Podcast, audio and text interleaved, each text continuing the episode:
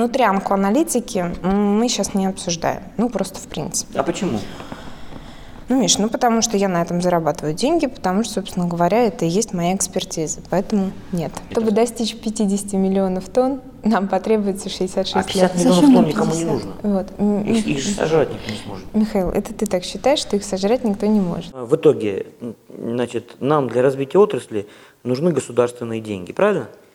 Нам нужен комплексный подход, стратегия. То есть это государственные деньги, давай кратко, государственные деньги. Михаил, а, вот можно я Да, а, можно. скажу сейчас тебе? Государственные А, деньги. Я позволю, а, знаешь, не упрощать мои слова, а все-таки оставить Так я же говорю, вот прямо, все. а, нет, подожди, ты знаешь, Давай, важно да. по пунктам. Давай, Меньше хорошо. слов, вот прям раз, два, три, четыре, пять, А, давай. Меньше слов это не ко мне, да. Я, я Не-не-не. не Чехов, я Толстой, да. Значит, э, да, э, поэтому я пишу большие документы, да, и обосновываю их. Я вот вообще в корне с тобой не согласен. Вот.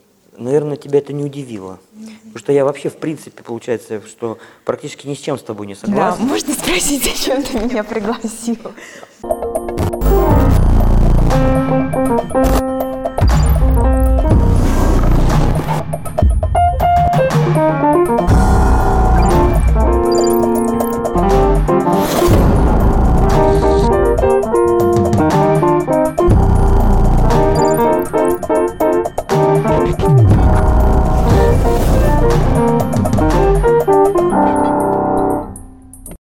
Спонсор выпуска – компания «Кизельман». Мы хотим э, с тобой, Марин, поговорить о, вообще об аналитике, о том, э, как это все делается. И мы не страшные, не, бой, не боись.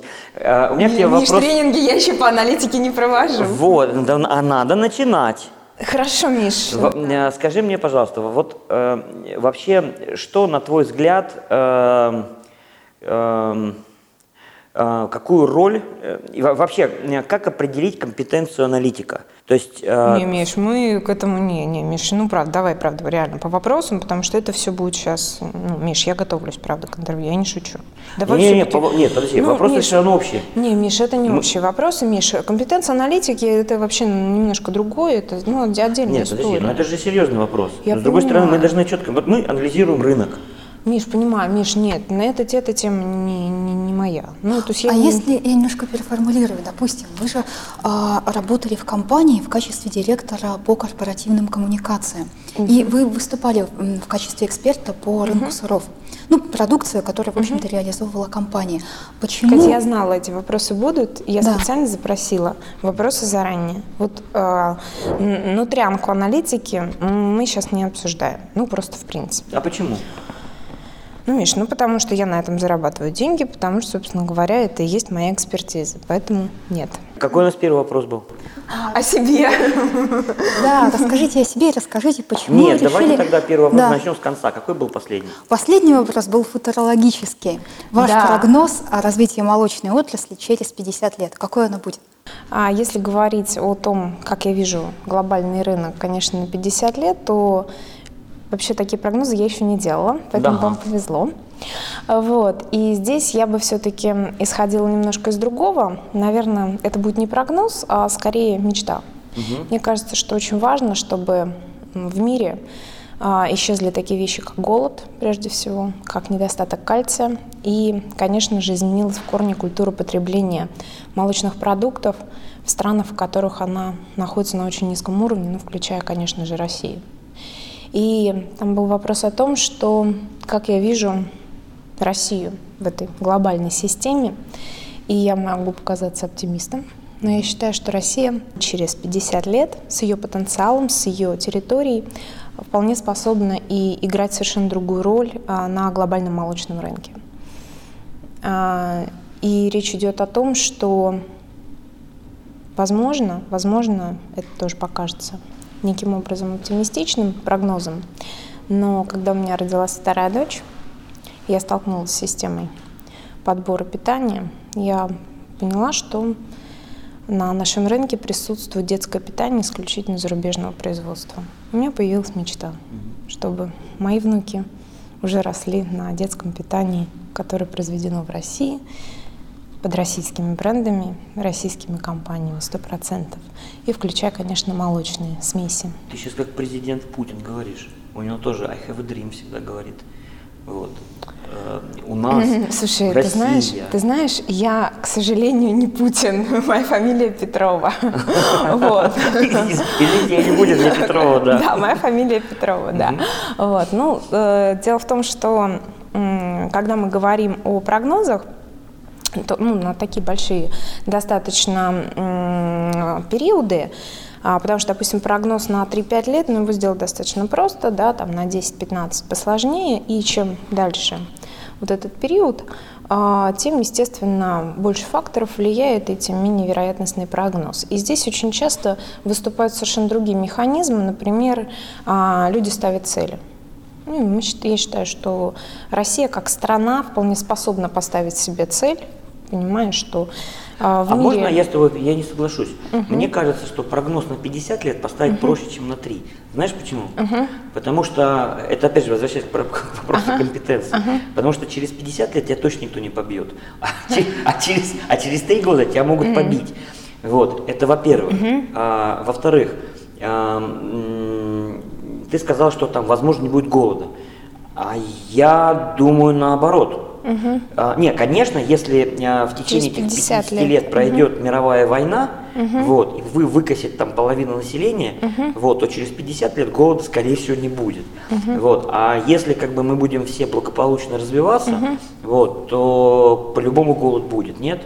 Ну, э, население растет объективно. Смотри, а, есть на эту тему очень много прогнозов. Э, Даже был прогноз о том, что будет резкое снижение населения в 2025 году. Это связано в большей степени с военными действиями, да, а по математическим моделям это связано с экологической ситуацией. То есть был действительно такой прогноз, э, там э, речь шла о том, что на 20%.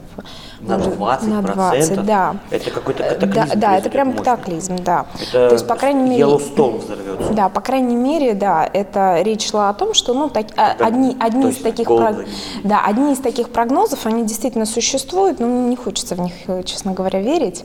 Вот, и потом вы попросили прям через 50 лет, через 50 лет. То есть мы, говорим о точке конкретной, мы не говорим, как мы к ней будем идти. Мы говорим о том, что вот через 50 лет это... Вот я на самом деле, я, например, э, к прогнозу там, через 50 лет, да, мне кажется, эти прогнозы давать, ну, первое, вот я сказал, проще, а второе, э, э, я не, настолько оптим- не столько оптимистичен, да, потому что в любом случае, в любом случае, в итоге получается не очень хорошо. С одной стороны, как бы э, либо население надо подсократить серьезно, неважно какими методами, войной, там, экологическим катаклизмом э, и так далее. Ну, нельзя из всех сделать гомосексуалистов, да, вот мы тут э, обсуждали, вот, э, и чтобы естественным путем А сократить. сма- смотри, Вот, но, подожди, хорошо, а, это первое, да. А во-вторых, э, либо, либо всем будет, как бы, ну, население будет расти, вот, а кушать надо. Э, Вот, а количество земли ограниченное, ре- у земли ограниченные ресурсы, воды ограниченные ресурсы, а население растет, э, э, ну, как бы, прогрессия какая, не геометрическая, ну, ну, нет, нет, не но, но оно да. растет э, достаточно резко и все больше и больше. Ну хорошо, вот, так, я, я а, услышала твой прогноз, да. И, соответственно, как бы э, вопрос в необходимости, э, в необходимости э, э, перевода белка растительного происхождения в животное, в принципе, как бы не будет. То есть э, мы почему питаемся молочными продуктами? Потому что сегодня мы, в принципе, ну, не, не всегда видим замену. Вот, хотя, допустим, телят мы уже кормим заменителями э, молока, да, ЗЦМ. Вот, а э, что нам мешает как бы и детей кормить? Э, вот, но с другой стороны мы имеем возможность, э, э, ну, то есть, гру- грубо говоря, вот, вот э, за- замены с одной стороны нет, а с другой стороны она появится через 50 лет, вот, и не будет необходимость как бы все население кормить молоком. Зачем? Ну, Смотри, это, да, как бы я услышала твою позицию, да, моя позиция, что а, сейчас, а, если посмотреть м, на то, как за последние 50 лет а, развивалась молочная отрасль в мире, да, то есть мы понимаем, что у нас выросла продуктивность, мы понимаем, что есть новые технологии, И исходя из того, что а, мы не живем а, только сегодняшним днем, я считаю, что будут выведены новые породы, возможно, коров, возможно, будут новые технологии кормления, которые все-таки позволят эту тему как-то не, не такими кардинальными методами, как ты, Михаил, предлагаешь, по сокращению все-таки людей, потому что я за, не, не, за гуманизм. Не, не, не, не. Мы не за это совсем. Э, я не за... Я не за сокращение людей. Я просто к тому, что не, а, невыгодно производить э, молоко и молочные продукты. Всегда есть эм, такие вещи, как технологический рывок в любой отрасли. И если мы посмотрим, то все отрасли пищевые, они развиваются, они всегда развивались. И естественно, естественно, я уверена, что будут найдены новые технологии, которые будут позволять все-таки людей кормить. Это важно. И подожди, вопрос заключается в том, чем кормить людей. То есть э, люди же, э, они потребляют, э, ну, допустим, люди там 300 лет назад, они потребляли мясо, молоко там, и так далее. Сейчас люди и в будущем, они будут потреблять жир, белок, углеводы, там какие-то другие микроэлементы и так далее. Какая тебе разница, а, в принципе, э, этот белок там, такого, одного там, растительного происхождения или, или, или э, животного происхождения. Но сейчас же Google купил да, э, технологии, разрабатывает технологии по производству искусственного, искусственного мяса. мяса. Да. Ну и плюс экологические организации, они же лоббируют как раз сокращение производства животного белка и говорят о том, что ну, если дешевле, экологичнее, гуманнее потреблять растительные жиры, зачем нам тратиться?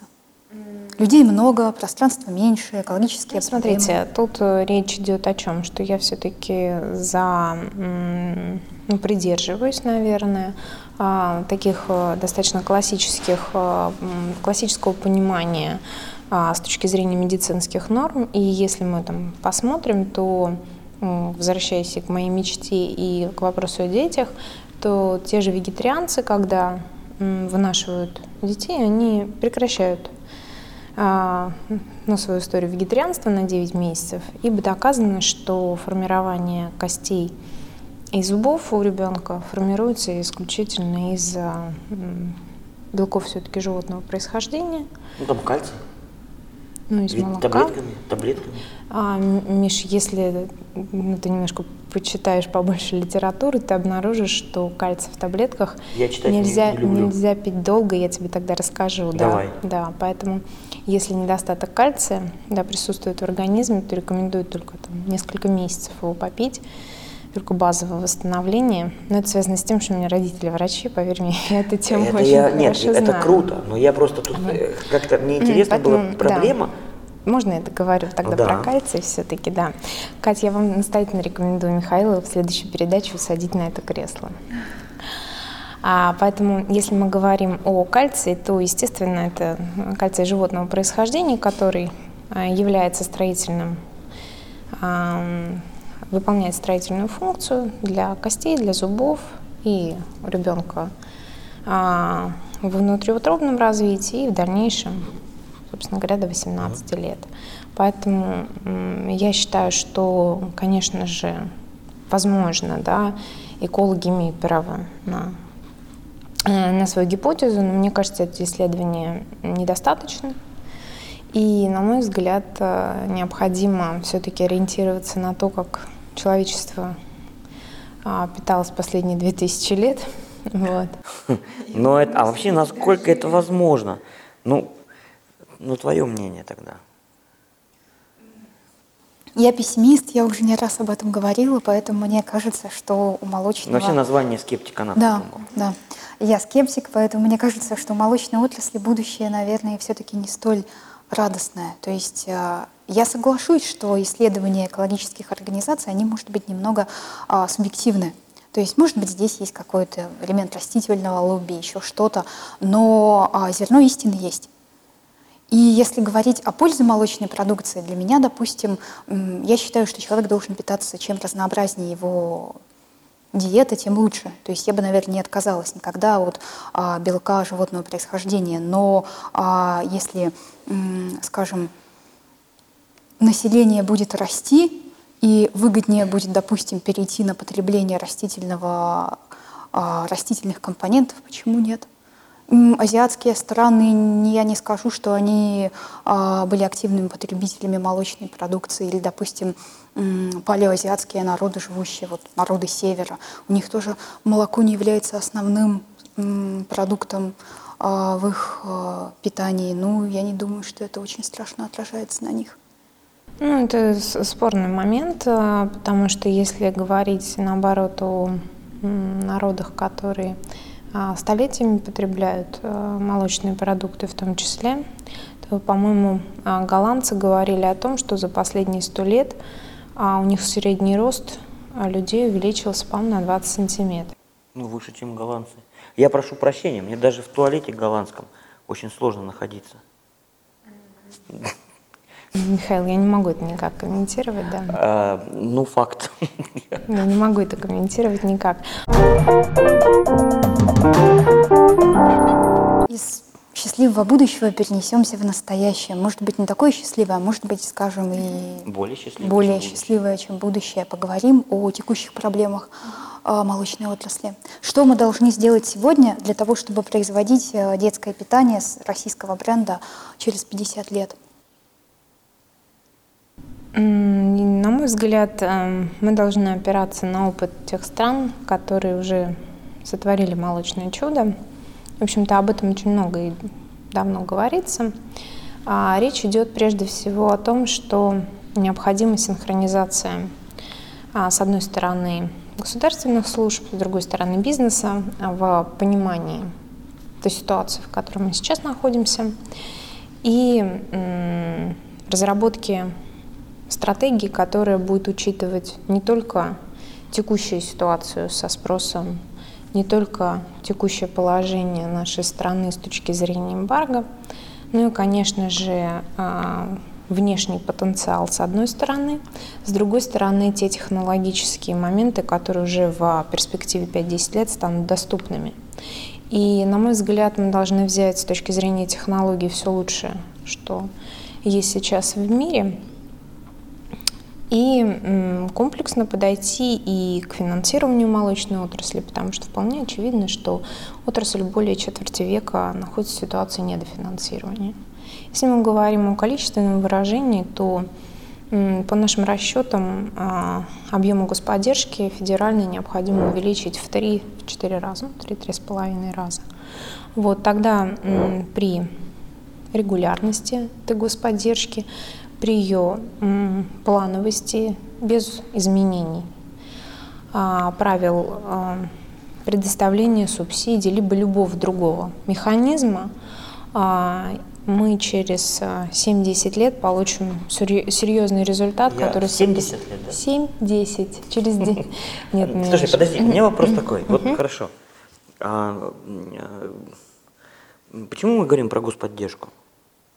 Ну, вот... угу. Почему мы говорим про да. господдержку? Дело в том, что... А, Без господдержки что, нельзя вообще ничего делать? Значит, э, и смотри, э, дело в том, что были такие произведены расчеты, а, при какой цене на молока, на молоко... А кто проводил эти расчеты?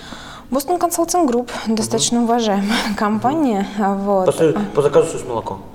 А, ну, я была да. в рабочей группе, по крайней угу. мере, могу сказать, что я с их выводами согласна, угу. если э, говорить об этом, да, и я считаю, что это один из лучших документов был создан, ну, вот, угу.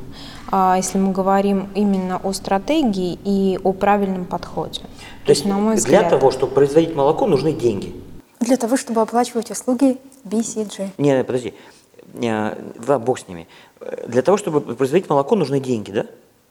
Однозначно. Подожди, а может быть, э, как бы э, естественным способом? Без денег нельзя производить молоко?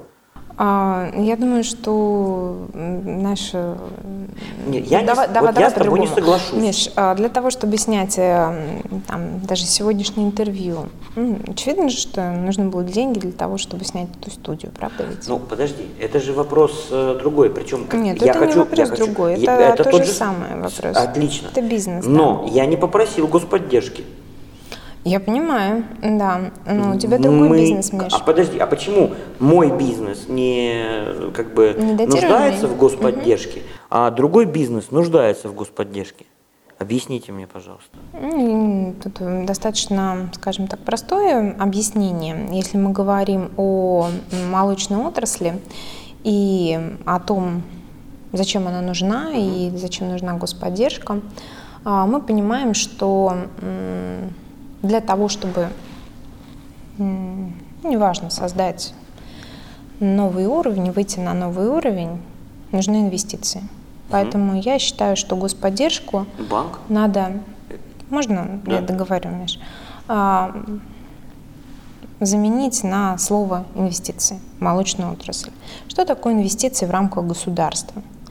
В рамках государства молочная отрасль дает рабочие места, дает налоги. Соответственно, речь идет о продовольственной безопасности, и я выступаю за этот показатель. Я не согласна с многими людьми, которые говорят о том, что у нас нефть в обмен на продовольствие. Я считаю, что мы должны кормить себя сами. Кроме того, если говорить опять же о молочной отрасли, то это сохранение и тех самых сельских территорий, и возможности комфортного а, проживания в сельской местности, когда ты можешь ходить на любимую работу, у тебя современное производство, но для этого необходимы вложения. Я хочу Можно, сказать- можно я Да, договорю брось. все-таки, да? Значит, да. А дальше а, и речь идет о чем? Речь идет о том, что а, можно, допустим, изменить ситуацию с господдержкой на, допустим, кредиты там, под 1%. Да, возможно, безусловно. Но это тот же, тоже завуалированный там, вопрос господдержки, по сути. Вот. Так и есть, да, потому что если для всех 14%, а для молочной отрасли 1%, ну это тот же самый Но это банки господдержка. субсидируют, правильно? Ну да, ну, Вернее, как государство вариант. субсидирует банки. Ну, например, То есть да. в итоге получается не поддержка сельского хозяйства, это же поддержка банковского сектора. Нет, почему? Это поддержка сельского хозяйства. Вопрос, вопрос о другом, что по-другому э, нигде в мире сельское хозяйство не развивается. Да. И если, да, приведи, смотри, мне- приведи мне какую-то страну, допустим, да, которая развивалась без господдержки. Ну, подожди, например, мы берем Соединенные Штаты Америки. Да. Да, какая там господдержка? Ну, я сейчас тебе в цифрах не скажу, да, я просто помню, что когда мы анализировали а, как раз э, Ш- Штаты, Канаду, а, Беларусь и Китай, то разница была кратная просто, Ну, просто смотри, кратная. если у И меня можно банк- еще, можно еще такой вопрос, Ой, а, вот такой важный момент а, я бы обозначила. Речь идет о том, что эти страны а, на протяжении последних 50 лет, опять же, если мы берем Штаты, то начиная с 70-го года, это, кстати, единственная страна, которая а, плюсует по молоку ежегодно. Мгм. мы- Штаты? Штаты, да. С 70-го года. Вот. Если, допустим, та же Европа, она там притормаживалась, то, а, допустим, вот эту цифру я точно помню, что Соединенные Штаты Америки за 25 лет увеличили объем производства молока в 5,5 раз.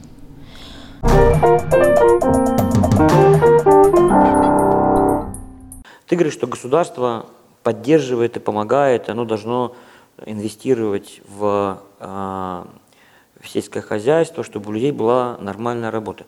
На мой взгляд, у людей должна быть нормальная дорога, нормальная больница, и не только любимая работа, но и любимый досуг, например, да? Ну, вот. а, знаешь, а сельское хозяйство да. в данном случае, А можно я тебе добавлю? это уже на это да. за, за счет чего они будут тратить свои на, деньги? на самом деле, то, о чем ты говоришь, это м, также очень важный аспект, и с точки зрения господдержки, то, о чем говорилось, почему достаточно сложно сегодня привлечь а, молодежь на село.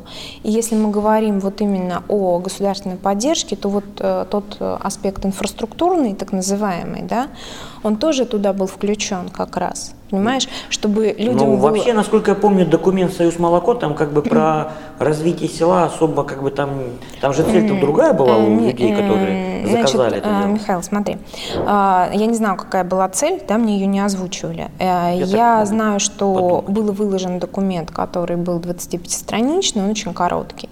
А то, что мы разрабатывали, это был большой документ, э, по-моему, более 100 страниц. А так как э, я участвовала и в, во всех э, заседаниях, то, соответственно, я видела и процесс обсуждения, и, соответственно, части, в части касаемо молокоемких продуктов, собственно говоря, это было полностью написано мной. Поэтому угу. я могу сказать, что мнение там мое лично было услышано. Угу. И я также могу сказать, что вот инфраструктурные вещи, они являлись неотъемлемой частью. Мы в тот момент а, обсуждали а, и взяли как best practice опыт э, Башкортостана, угу. который привлекал следующим образом молодых специалистов, а, зоотехников, а, на село. Угу. По-моему, там действовала программа, когда а, предоставлялось жилье а, соответственно, специалисту молодого давались так называемые подъемные деньги. Я сейчас не могу ну, mm-hmm. ошибиться в сумме, но, по-моему, речь шла о миллионе рублей, это в деньгах 2014 года. Mm-hmm.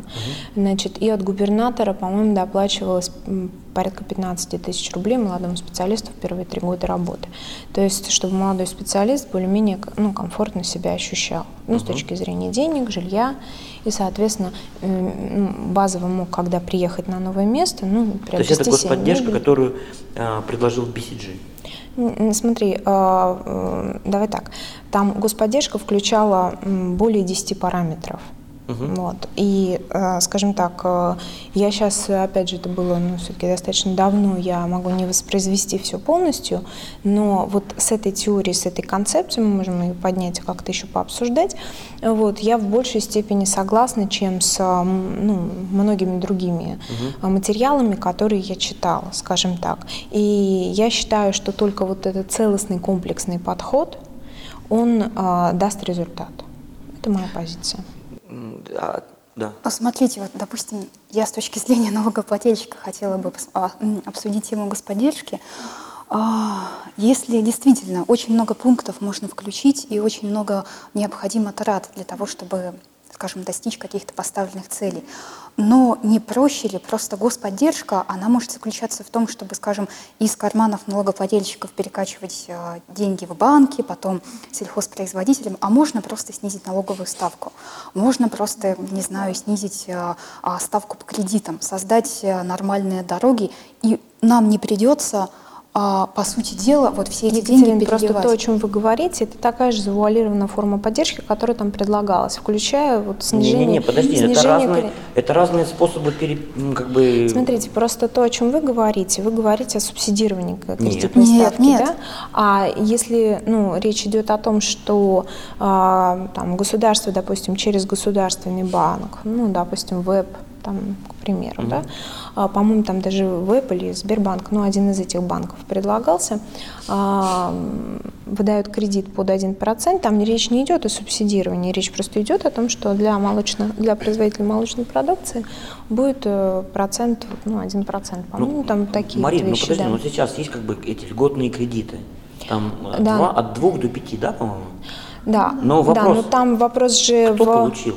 Сма... Нет, смотри, вот э, речь идет о чем, что там была а, ограничена сумма не на, ну не всем, да, а, собственно говоря, по-моему, вот по-моему, она ограничена, огра... мы, она, по-моему, ограничена была, я не помню, а, каким, то ли 20 миллиардов, но это небольшое количество денег было, вот, а, которые можно было получить, получить под эти проценты. Насколько мне известно, именно по 2-3 процента немногие получили. Там все-таки речь шла о том, что это больше 5 процентов. Ну, это, конечно, это более комфортная ставка, безусловно, она влияет на финансовые показатели, показатели.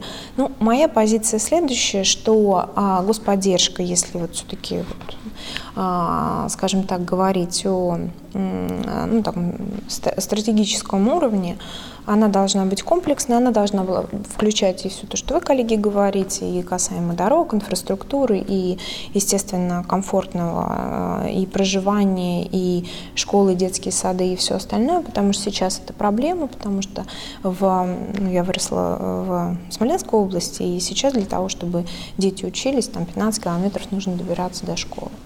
По крайней мере, школу, которую там открывал мой дед в Смоленской области, ее уже закрыли. Ну, то есть вот это такая тема, которая как бы тоже очень завязана, естественно, с вопросами а, государственной поддержки, да, что мы включаем вот в это понятие. А, Ну, вот слушай, я, вклю- можно- я, вклю- я включаю более широкий пласт. Ну, а, э, если мы опять возвращаемся к теме вот того документа, о котором ты говоришь, я помню этот документ, вот, но там речь идет о другой все-таки господдержке. Михаил, я просто, смотри, И- тут вопрос в том, что э, мы, наверное, обсуждаем разные вещи, потому что всегда короткую версию, э, я просто с этим сталкивалась и в бизнесе тоже, да, когда люди не видели э, полную версию, не принимали участие в обсуждении и видят вот эти 25 слайдов, да, так бывает, что можно... 25 можно... слайдов, это что не хотели показать? Нет, это просто то, что, по-моему, ну, Это 25... квинтэссенция, это ну, Э, выжимка. да, да, Это конечно. же самое главное, правильно? Значит, Михаил, смотри, я тут не буду сейчас как бы защищать этот документ, да, в силу того, что я сказала, что я с ним согласна, да, это не мой документ, да, то есть если бы это мой документ был, я, конечно, более рьяно сейчас бы его защищала, да, я могу сказать, что с позиции, которая Нет, там ты была нормально высказана, да, защищаешь, э, ко- которая была высказана, я согласна, я принимала в этом участие непосредственно, и, соответственно, в части, вот еще раз говорю, молокоемких продуктов мы этого касались. Вот вы, Екатерина, начали спрашивать, я так понимаю, что вы хотели бы сказать, с точки зрения налогоплательщика, а, а зачем все это, да, зачем все эти затраты? Так вот, э, создается когда модель, когда уже э, отрасль нуждается в таком активном финансировании, это один период, это вот те самые 7 лет, Значит, и дальше объемы господдержки обычно снижаются, и те вот э, количественные показатели, когда сравниваются наши объемы господдержки с э, рядом, допустим, тех же европейских, а, производителей, говорится о том, что вот у нас сопоставимый объем поддержки, но упускается такой момент, что там господдержка а, была непрерывна в последние там, 50 лет, а у нас ее в последние 25 лет не было. Поэтому если мы говорим вообще, вот давайте там подведем какой-то там итог, да, а, по господдержке можно образно сказать следующее. Если для строительства дома нужно 100 рублей, вам выделили 80, и вы не смогли построить крышу, то наступила осень, начался дождь, и, собственно говоря, Ну, что в следующем году достроим? вот. а, Все, то все есть- собственными то есть, силами, да, то есть, заработаем больше, построим. а, Миш, ну, У меня вопрос, знаешь, какой? мо- Извините, можно я все-таки договорю про дом, да, и мы все-таки сталкиваемся с тем, что а, нужно было 100 рублей. Просили 100 рублей для того, чтобы подвести крышу и перед осенью все-таки закрыть дом. Поэтому, Михаил, можно я все-таки договорю спасибо тебе большое за это. Вот. А, поэтому, если мы говорим о необходимости объемов господдержки, которые должны быть увеличены, то, То они должны быть увеличены. они должны быть увеличены. Вот точка. Это точка зрения. Но Да, ты, ты сказал, слушай, интересные вещи. А, Опять же, передача будет идти, ну, тоже наш, наш интервью будет идти а, после выборов, да, ну вот э, было... Миша, запусти до. Нет, а, было тут вот, э, как это называется, вчера это была конференция, которая была... э, Съезд Съезд. сельхозпроизводителей. съезд сельхозпроизводителей. Всероссийский съезд. Всероссийский. И там сидели все и говорили, Владимир Владимирович, спасибо вам большое, нам дали очень много денег. Там Евгения Юрьевна Уваркина, говорит, «И, Я Владимир просто, видимо, еще не смотрела. Посмотри. Вот, они сказали, что все достаточно, нормально. Не, конечно, хотелось бы больше, но э, уже много. Вот, и у нас все так поднялось. А он тоже сказал, ты, ты не в тренде. Он Я тоже сказал, тренде, что да, мы ага.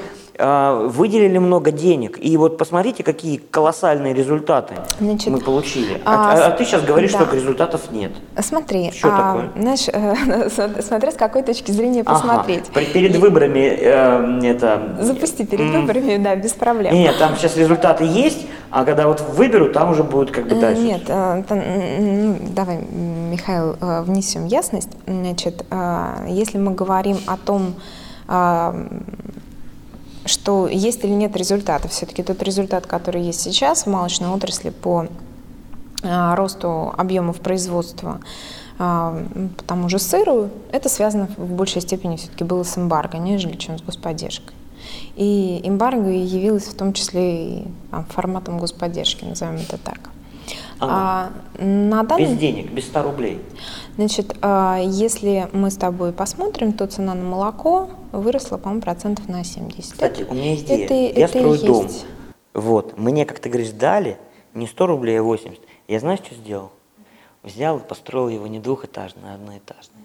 Или вот, купил стройматериалы дешевле. А, Значит, э, Михаил, а, кстати, идея. э, Михаил, а, значит, если мы говорим все-таки о современной отрасли, да, то, конечно, можно и дальше экономить, можно и дальше а, строить и перестраивать, да, но я тоже много анализирую и смотрю, и а, мы получаем финансирование в банках, в тех самых, да, включая АПК.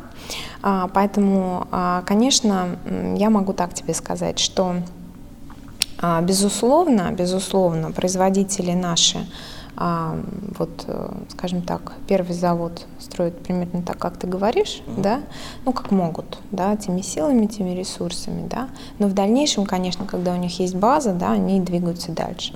Но если мы сейчас говорим все-таки о вот таком государственном масштабе и говорим о том, что нам, у нас нет 100 лет для того, чтобы восстановить молочную отрасль, и мы ее хотели бы восстановить быстрее, то, соответственно, и вложения больше. Я согласна, что медленно и плавно мы также там лет через 60, по-моему, по моим расчетам. 50. Нет, я просто считала, сколько лет потребуется, если мы вот такими же темпами сейчас будем наращивать объемы э, производства молока, когда мы выйдем на самообеспеченность, да, через 64 года, по-моему. Вот, ну то есть, да. Что-то ты ошибаешься, Мария. А Вот. как ты считал? Не может. Вот, ну, Это, это если каждый Если- из нас будет рожать по четверо детей. Вот. Ну, собственно говоря, это медленно и печально. Мы там через 64 Да, года, да, да. ну, да, да, да, достигнем самообеспеченности. Ну, Если мы говорим о самообеспеченности, Какой у нас темп просто производства товарного молока сейчас? ну, я закладывал 2,2, по-моему, процента. Ну, три. ну хорошо, два. Ну да, средний, два с половиной. Ежегодно. Но я, я, я Ну, все-таки оставила давай 2 прикинем. процента. Прикинем, на Миха- самом деле. Михаил, ну- подожди, подожди, я возьму калькулятор. Подожди. Бери калькулятор. А, значит, смотри, берем а, сейчас по нашим данным 17,2. У тебя другие данные? Ну, Это это ваши? там- 16 год. Хорошо, 17 17 Да, Два. 18,0 сейчас. Так, плюс 2,5, 19,7. Да, мы сейчас берем с тобой, это, 18, это будет 17 год, плюс 2, э, э, э, извините, пожалуйста, Михаил, что ты... и 2, плюс э, 2,5% э, равно 17,63. Это первый год. Плюс 2,5%. 18,06. Второй год. Михаил, чтобы в- достичь 50 миллионов тонн, нам потребуется 66 А 50 лет. миллионов тонн никому не 50? нужно. Вот. Их, их же сожрать никто не сможет. Михаил, это ты так считаешь, что их сожрать никто не может, да? Так у нас сейчас перепроизводство. Чего ты взял, что у нас сейчас перепроизводство? Так ты у нас все, э, посмотри, э, опять же, вчера президенту Евгения Юрьевна Уваркина говорит, что у нас затарено все. Михаил, а, Лет Ну, пять, Марин, Михаил. ну шесть. Михаил, а, А зачем нам, а подожди, стоп, а зачем нам 50 миллионов тонн? 50 миллионов тонн, это, собственно говоря, если мы говорим о медицинской норме, с одной стороны, сколько нужно э, российским потребителям. А И зачем, мы будем а зачем кормить мы себя отталкиваемся от сами. медицинской нормы? Э, Вообще, как бы, э, хорошо, медицинская норма. Вот у нас была эта медицинская норма. Э, А какой смысл? Ну, Катя, кстати, изучала эту тему. Да, мы сравнивали медицинские нормы а, и в разных странах, и реальный уровень потребления. Ну и, ну, ну а смысл? Смотрите, а у вас своя точка зрения, да, у меня своя точка зрения. Я считаю вот так, да. Более того, в 90-м году Россия в нынешних границах, ну, исключая Крым, производила сопоставимый объем молока. И если мы помним, собственно говоря, а, то там сыр и масло был, не всегда был достаточно. Более того, я считаю, что в перспективе России нужно не только производить м, само и сухое молоко, и сливочное масло, и тот же сыр в достаточных объемах. Это первое. И второе, конечно, э, нужно а, ориентироваться на экспорт, конечно. У вас там тоже был вопрос по поводу экспорта. Мгм. А, И если говорить об экспортном потенциале, то, к сожалению, я сейчас вижу, что а, Россия на экспорт поставляет прежде всего продукты с длительным сроком хранения, конечно какие? же. Ну, это сырные продукты, прежде всего, плавленые сыры, а, частично мороженое. И то есть продукты с, добав... с добавленной доходностью, с одной стороны, но если мы о том же сыре говорим, то плавленый сыр в основном это все-таки Хохланд, то есть да, он произведен в России, но это а, если мы говорим об импортозамещении, это не совсем. Но это же российская компания. Да, безусловно, а, Михаил. А, ну, это а международная компания ну, все-таки, ну, да. А в чем здесь проблема? Ну, э, никаких проблем нет, да, но mm если мы говорим о том, как развиваются российские российские компании, да, с точки зрения экспорта, то там ситуация, она не такая хорошая, да. Соответственно, а куда Хопман поставляет свои сыры? В Азию в основном. Угу. По, ну, по-моему, в Азию я просто сейчас тоже не, не скажу этого. А, значит, и а, если мы говорим о том, так сейчас. Хохланд. Нет. Российский, российский. Нет, нет, я не, я не это хотела продукты. сказать. Миш, не сбивай меня, пожалуйста. Пока, пока думай, а я тебе вот еще что скажу. Про, про дом. Я хочу вернуться к дому. Угу. А, мне очень нравится твоя риторика. Вот. Угу. И эта риторика, мне кажется, она, э, я, ну, хорошо, я с ней согласен. Я знаю, что ты, ты говоришь, не согласен. Ты говоришь, а, вот нам дадут, а, вот я хочу построить дом, и мне дали а, Миш, 100 рублей. Минуточку. Вот меня вот задал вот именно эта формулировка. Минуточку, я не говорю про себя никоим образом. Хорошо, да? кому-то, я, вот я кто-то хочет про построить дом, отрасль, и да. кто-то, а, и а, кому-то дали 100 рублей. Послушайте, ребят, Марин, ну почему дали? Почему кто-то кому-то должен что-то давать? Вот, вот, как бы ты понимаешь, вот, а. вот это вот э, э, менталитет иждивенцев, угу. это в этом вся проблема. Потому что мы все иждивенцы, mm. мы живем за счет, мы все пытаемся жить за счет государства. У нас за счет государства живет э, молочная отрасль, у нас за счет государства живут банки, у нас за счет государства пытается жить все население страны. Миш, я не знаю, в каком обществе ты живешь, да, я считаю, что э, если мы возьмем еще раз опыт э, любой страны, угу. да, э, то есть отрасли, э, которые датируются, какой-то период времени, бывает не бесконечно, да. А, есть эм, отрасли, которые там активно развиваются самостоятельно, да. Есть различные нормы доходности. Это если мы говорим о, а, в целом экономике страны, да, то экономика страны, вот она развивается таким образом, да. Страна а каким, это говорю. каким образом? Страна а, да, определяет обычно для себя приоритеты. А, например, страна говорит о том, что вот э, если мы возьмем наших а, ближайших соседей Беларусь, то в какой-то момент времени а, президент Лукашенко сказал о том, что мы сделаем в Беларуси молоко это белая нефть, да? Это так, нет, да. это мы сказали во время молочной олимпиады угу. в Азербайджане. Угу. Хорошо. Ну, ну хорошо, что ты это вспомнил. Да, хорошо. А, значит, а, Михаил, я боюсь, что в 2005 году, когда мы получали в свое время первые э, белорусские сыры. Эм, я еще не родился. Ну, я, мы с тобой точно не были знакомы, да. Поэтому речь идет о том, что Беларусь в тот момент а, определила для себя стратегическое направление именно молочную отрасль. Да? Угу. Соответственно, и а, все усилия государства а, свелись к поддержке молочной отрасли. Угу. А, очень много было в, там, в России в том числе разговоров о том, что у них не получится, что это невозможно. А, ну, то, что мы видим сейчас, спустя угу. уже 15 лет, а, практически 15 лет, это не молочное чудо, да, это просто очень а, правильная, грамотная, кропотливая работа. А ты уверена, что это грамотно и правильно? А, да, я уверена, что это грамотно угу. и правильно, потому что я вижу результат, это во-первых. Вот. И во-вторых, если мы говорим о тех же объемах uh-huh. господдержки и методах господдержки, то они включали в себя именно то, что я сказала. Uh-huh. Да? Поэтому здесь в этом смысле Беларусь для нас и с точки зрения там, климата, и с точки зрения даже того же менталитета близка. Поэтому я считаю, что э, нам нужно посмотреть внимательно на их опыт в том числе, угу. вот, и принять для себя решение.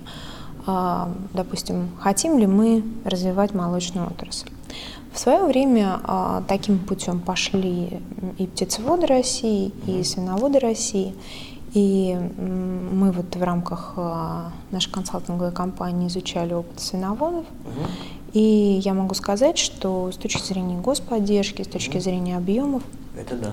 Нам как раз тоже вчера этот э, э, Брилев вел вот э, эту сессию. Он сказал, что теперь э, слово мясо ассоциирую со словом мираторг, со словом мираторг. Угу. Ну, э, смотри, я просто Класс. могу сказать, э, можно я скажу все-таки про отрасль, угу. да, и про, про цифры, да, не про конкретные компании. А это вот.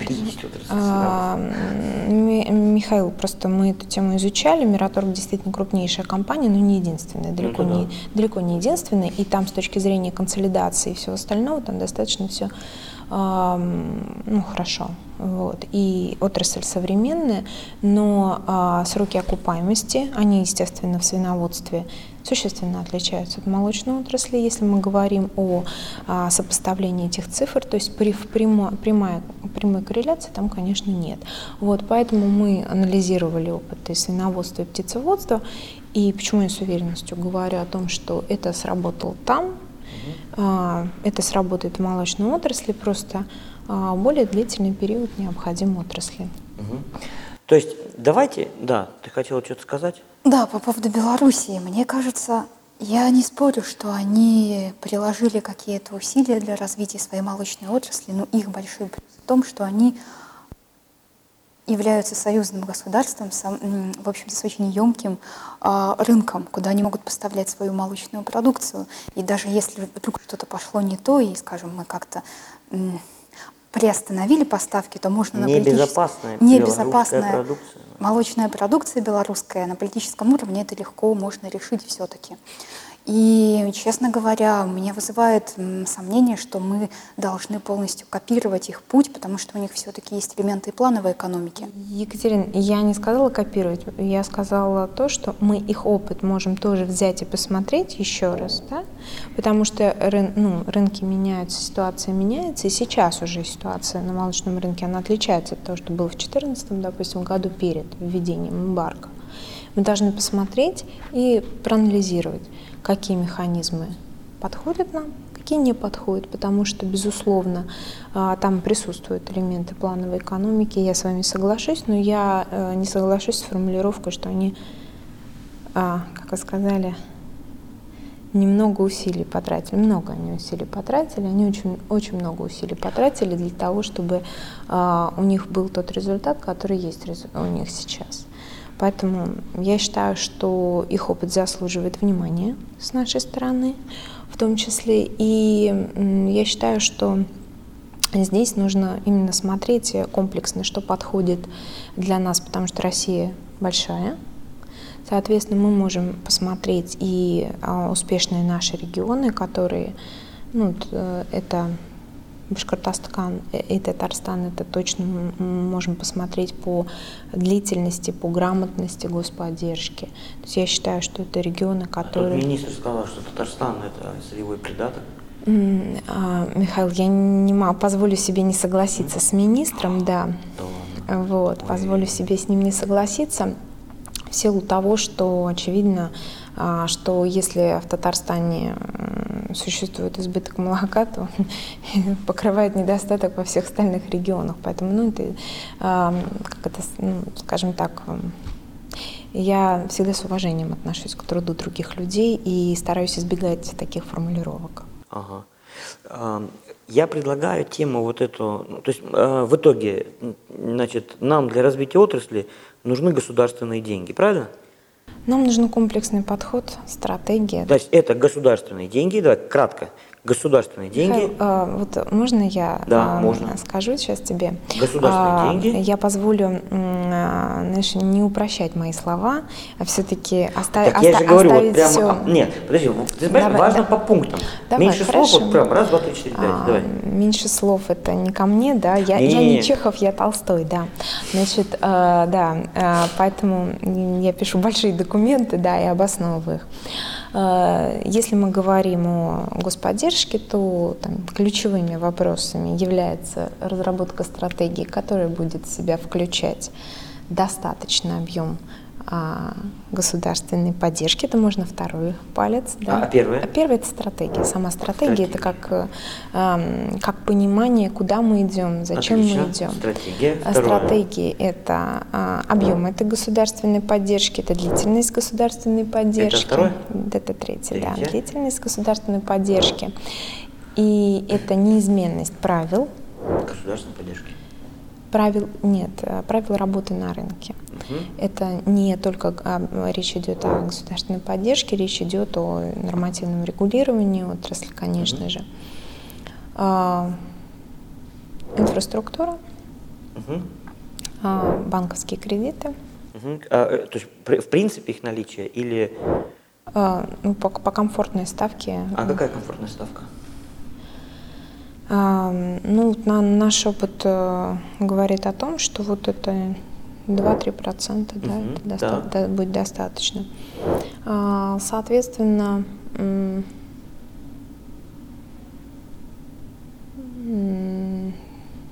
давай, наверное, остановимся на этом. Шесть, да? отлично. Угу. Все запомнили, все поняли. Вопрос а, по техническому регулированию. Ты как раз говорила. Я бы хотел э, э, твоих комментариев получить относительно, э, вот, скажем так, последних изменений в технический регламент. Э, ну, ты говоришь о безопасности, да? Да, вот, молоко-молочной продукции, да. да молока а, вот, и угу. э, было очень интересное твое высказывание по поводу молокосоставных продуктов, да, да. или молокорастительных. Молокорастительных. Молокорастительных. Ними предлагал изменить да. Да, да, да. Ну, вот, да. А, расскажи, пожалуйста, как ты ко всему этому относишься? Давай здесь тоже подискутируем.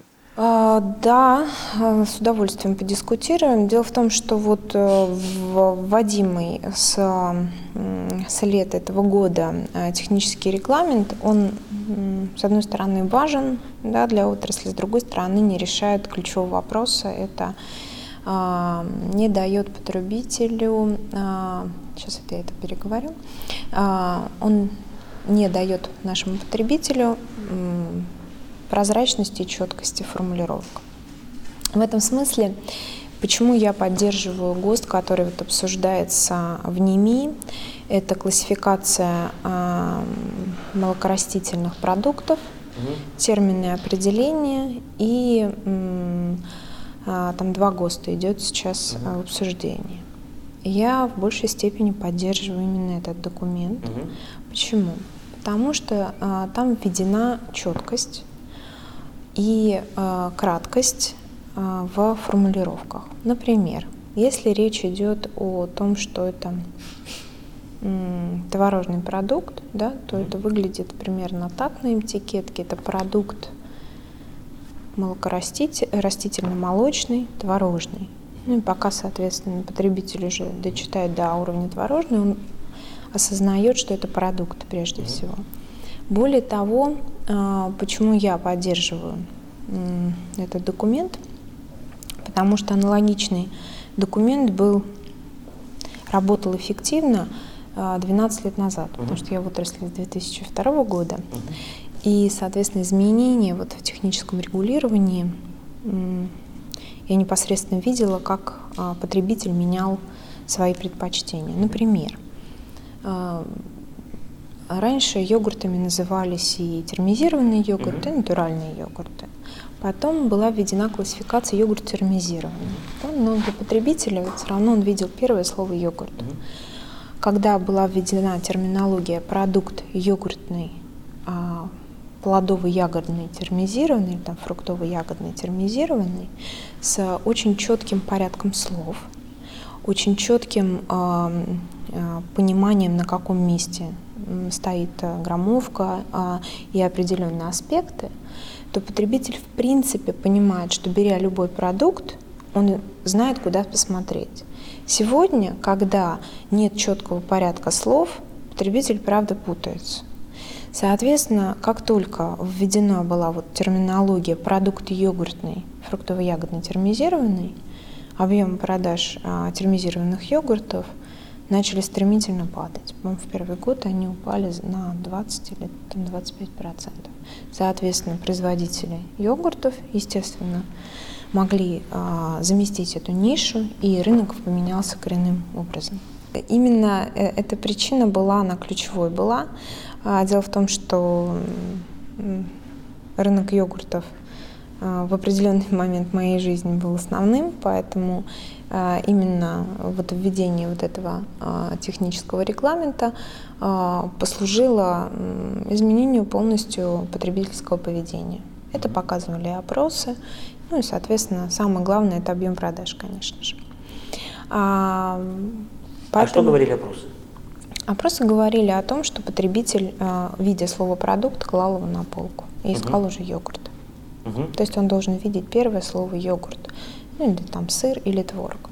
Соответственно, а, почему, опять же, говоря о том, что почему я поддерживаю вот эм, именно ГОСТ, который предлагает в НИМИ, допустим, там э, есть уточнение и по творожным продуктам, ну, тоже крайне важным, когда это продукт растительно-молочный, творожный. Да. Если мы говорим также о а, сырка, сырках глазированных, можно, можно, можно Михаил, Один, один маленький договорю? вопрос. Ну просто, ну, извини. Вот смотри, а чем отличается а, а, а, продукт молокорастительный творожный от а, продукта, молокосодержащего, а, молокосодержащего продукта заменителем молочного жира, произведенного по технологии творога. Да, вот в чем да, отличие? Да, отличие ключевое в том, что а, потребитель видит первое и последнее слово, это ну, такой ключевой момент а, в поведении, и так как это слово не изменено, это существительное это по, по, по технологии творога, он думает, ну замечательно по технологии творога. И он будет воспринимать это, естественно, как натуральный продукт, как творог. То есть, а, То короче... есть вот, вот в этой терминологии, понимаешь, очень важный момент, если изменено, допустим, на прилагательное, ага. то это принципиальный вопрос. То есть как бы это ни казалось странным сейчас, ага. да, и когда вот обсуждается, говорят, что это не важно, это, это важно. Это не просто важно, это очень важно. То есть, а, а, а чем они отличаются все-таки?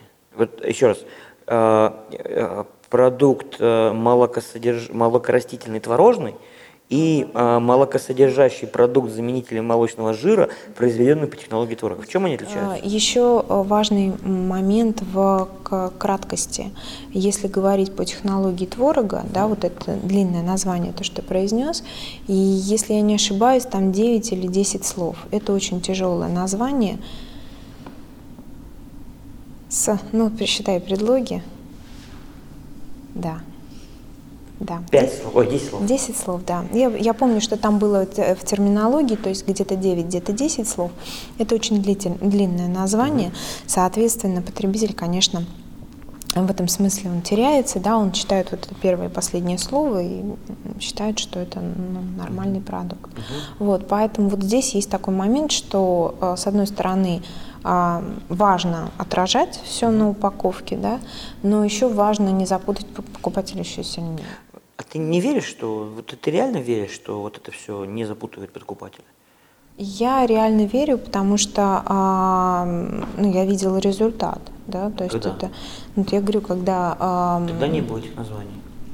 Э, продукт йогуртный, фруктово-ягодно термизированный был, он был введен а, в 2003 году. Подожди, слушай, вот я прихожу в магазин, я вижу там, э, там кампина, вот лежит он не в холодильнике, а вот Угу. Вот там написано продукт как раз. Да. Там вот, вот это самое и написано. Да? Я же покупаю не потому, что там написано, что я вижу, что он не в холодильнике лежит. Я же не дурак.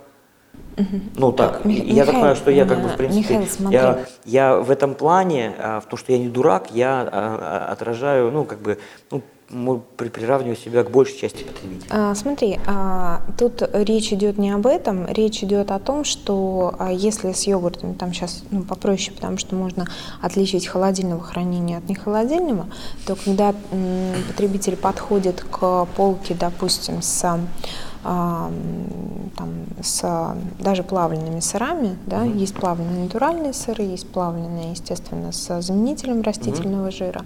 А, такая же ситуация с творожными продуктами. А, и, а, конечно же, а, если будет длинное название, то а, понимая, что эти продукты продаются в одной товарной категории, это, естественно, его вводит в заблуждение. А у меня к тебе предложение. А может вытащить их из этой товарной категории? Смотри, а, на самом деле можно просто а, опыт, который многие а, торговые сети а, применили в свое время, потому что начали снижаться объемы продаж натурального творога, они самостоятельно выделили вот как раз творожный продукт, угу. постарались его зонировать, да. Угу. Это действительно многие сети сделали, и там ситуация немножко подвыровнялась. А, но а, речь идет о том, что вот в чем, скажем так, преимущество законодательства, и когда я говорила о том, что нельзя так часто менять правила работы на рынке, я говорила в том числе о том, что необходимо сформировать грамотно, подумав терминологию и в ней жить. И тогда мы увидим результат вот через там, полтора-два года уже образовывая потребителя через те же прекрасные программы, как контрольная закупка и так далее. Да? Mm-hmm. Меня неоднократно приглашали, я говорила о том, что, а, уважаемые потребители, если вы видите mm-hmm. прилагательное, это означает, что нужно все-таки повнимательнее прочитать все остальное. Да?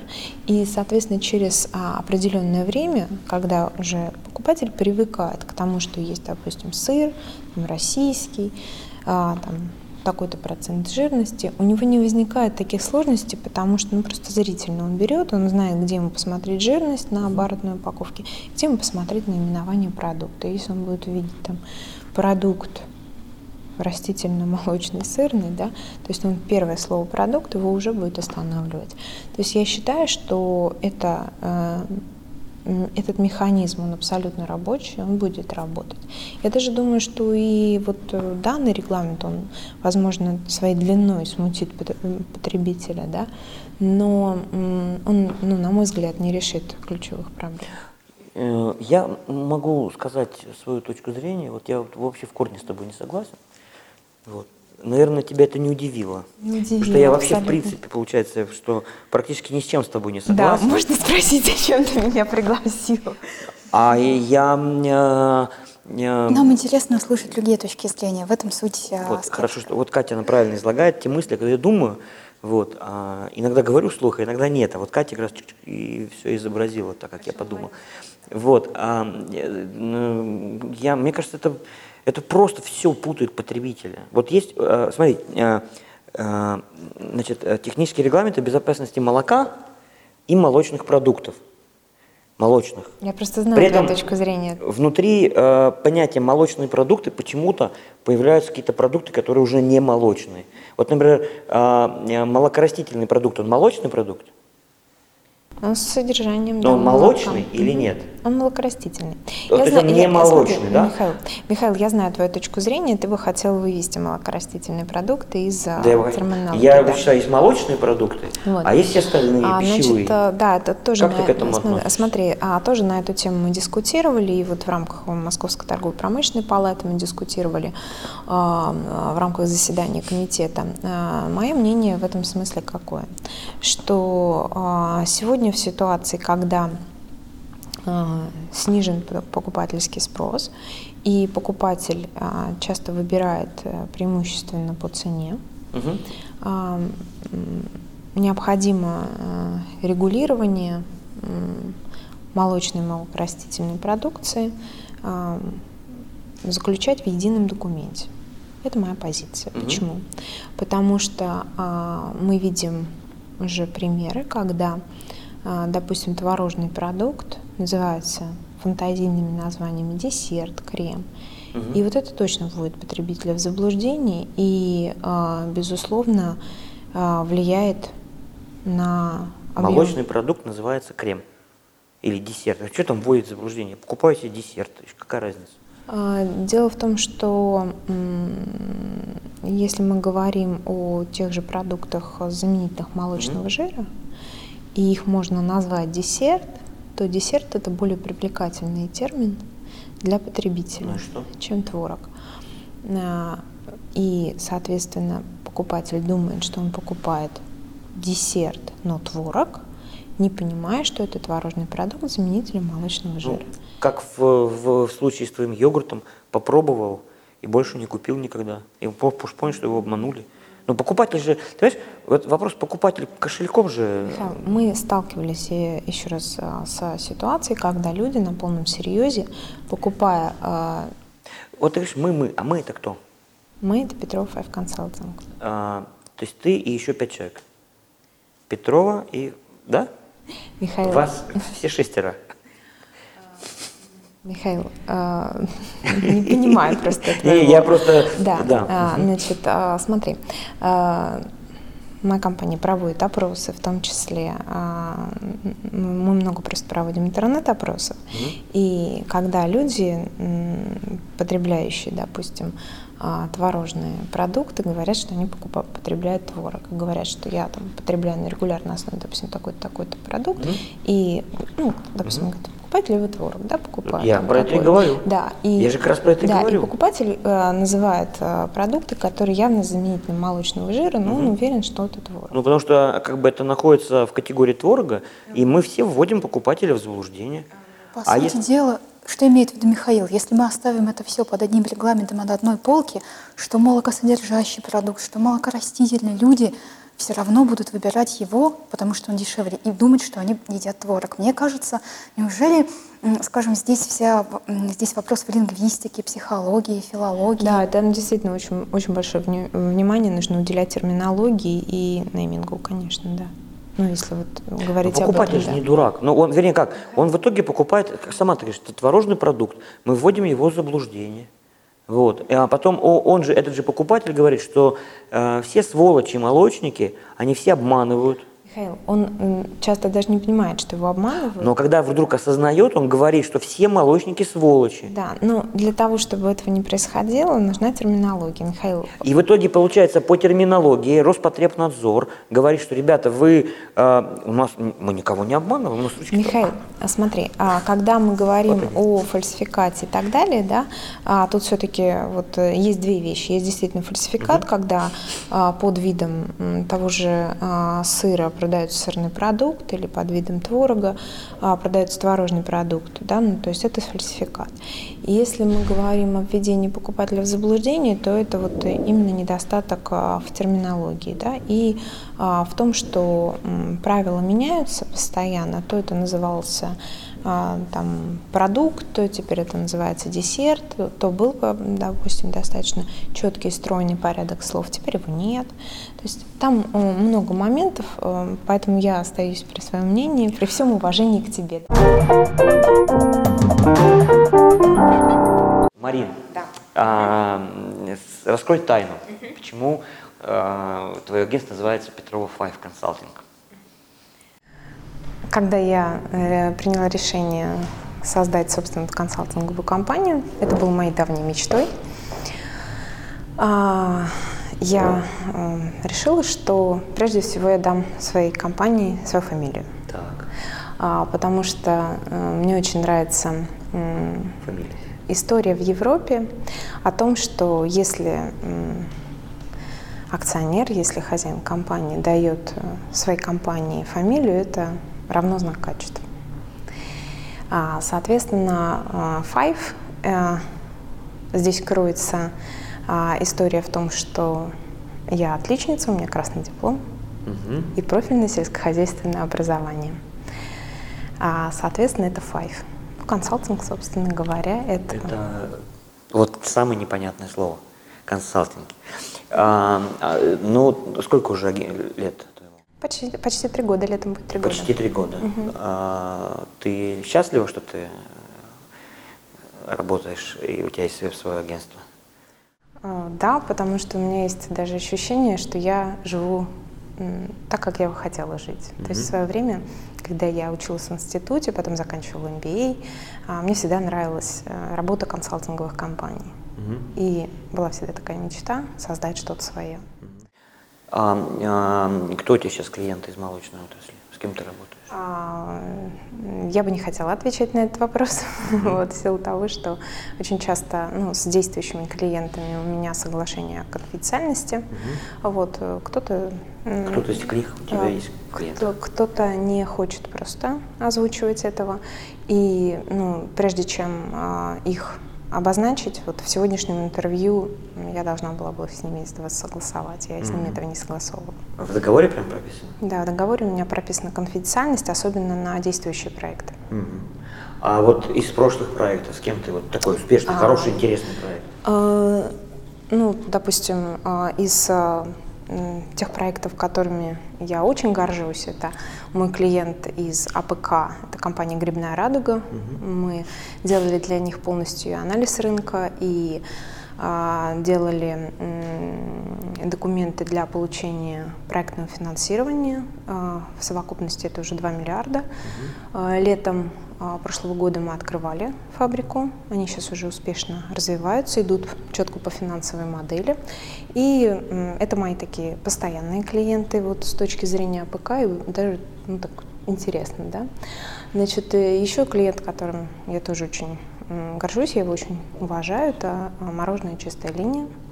Вот, мы с ним делали несколько проектов.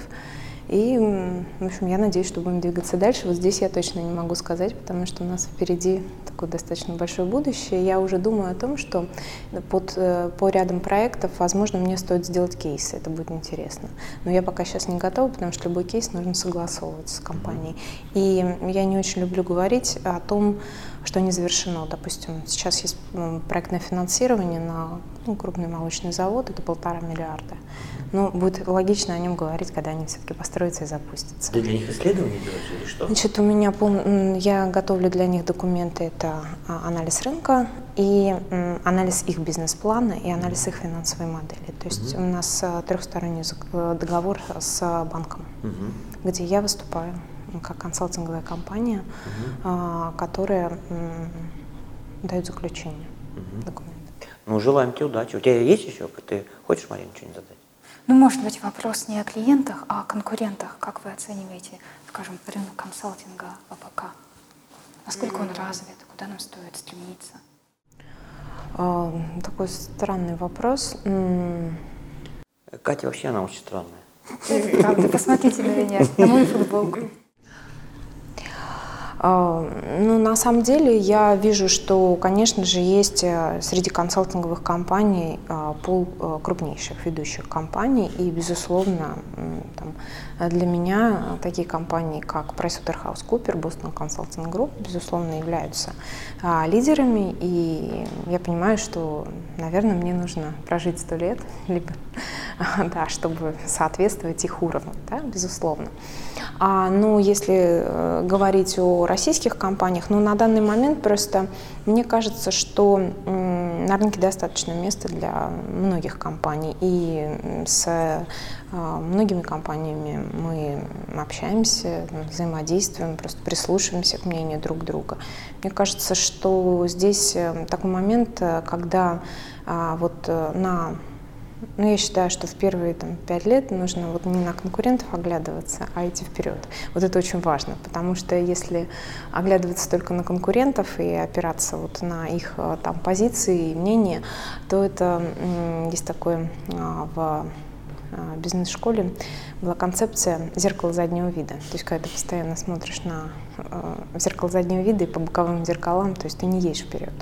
То есть я считаю, что вот здесь нужно четко понять, э, что а, я работаю с, таким, с такого-то уровня клиентом, им интересна моя экспертиза, моя экспертиза интересна банкам, соответственно, я работаю с ними.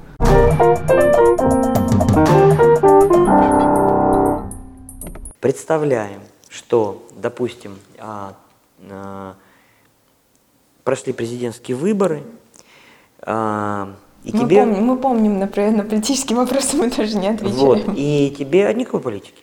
А, вдруг, представляешь, ты сидишь а, вот в офисе Петрова Five Consulting, сидишь, а, проводишь исследование, тут тебе чик, письмо такое, а, уже, как, как тебе по отчеству? Дмитриевна. А, Уважаемая Марина Дмитриевна, а, вот, э, мы хотим э, предложить вам э, пост э, министра сельского хозяйства Российской Федерации, вот, и тебя назначают министром сельского хозяйства.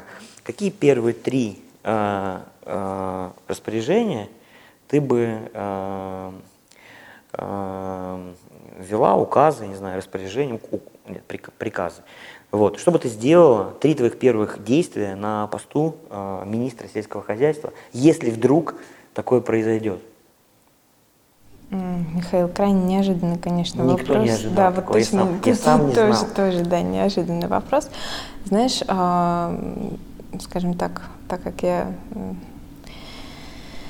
руковожу людьми с 21 года, знаешь, а я резких э, каких-то указов и приказов обычно никогда не выдавала. Угу. Вот, поэтому, на мой взгляд, ну, самым простым, да, а, это то, что делает любой руководитель, который э, входит э, там, в новую должность, да, это понимает э, ситуацию, понимает, э, ну, собственно говоря, с кем он работает, понимает, э, там, какие проблемы есть, да, ну, необходимо, естественно, э, обеспечить, э, чтобы э, те процессы, которые жизни необходимы, они продолжали работать. Вот. И обычно это три месяца, который идет погружение и понимание проблематики, да, угу. после этого принимается решение, угу. да. Ну, прошли три То есть э, сейчас, а, смотри, а, просто есть там а, отрасли, которые я знаю достаточно хорошо, да, есть отрасли, которые я знаю в той или иной степени хорошо или плохо. Вот. Но э, ты знаешь, это будет тот вопрос, на который я тебе не отвечу конкретными действиями, да, потому что, если честно, я не завидую ни действующему министру сельского хозяйства, ни если там будет смена, ни будущему, потому что шапка Мономаха, правда, тяжела. Угу. Ну, отлично, спасибо тебе большое, что ты к нам пришла.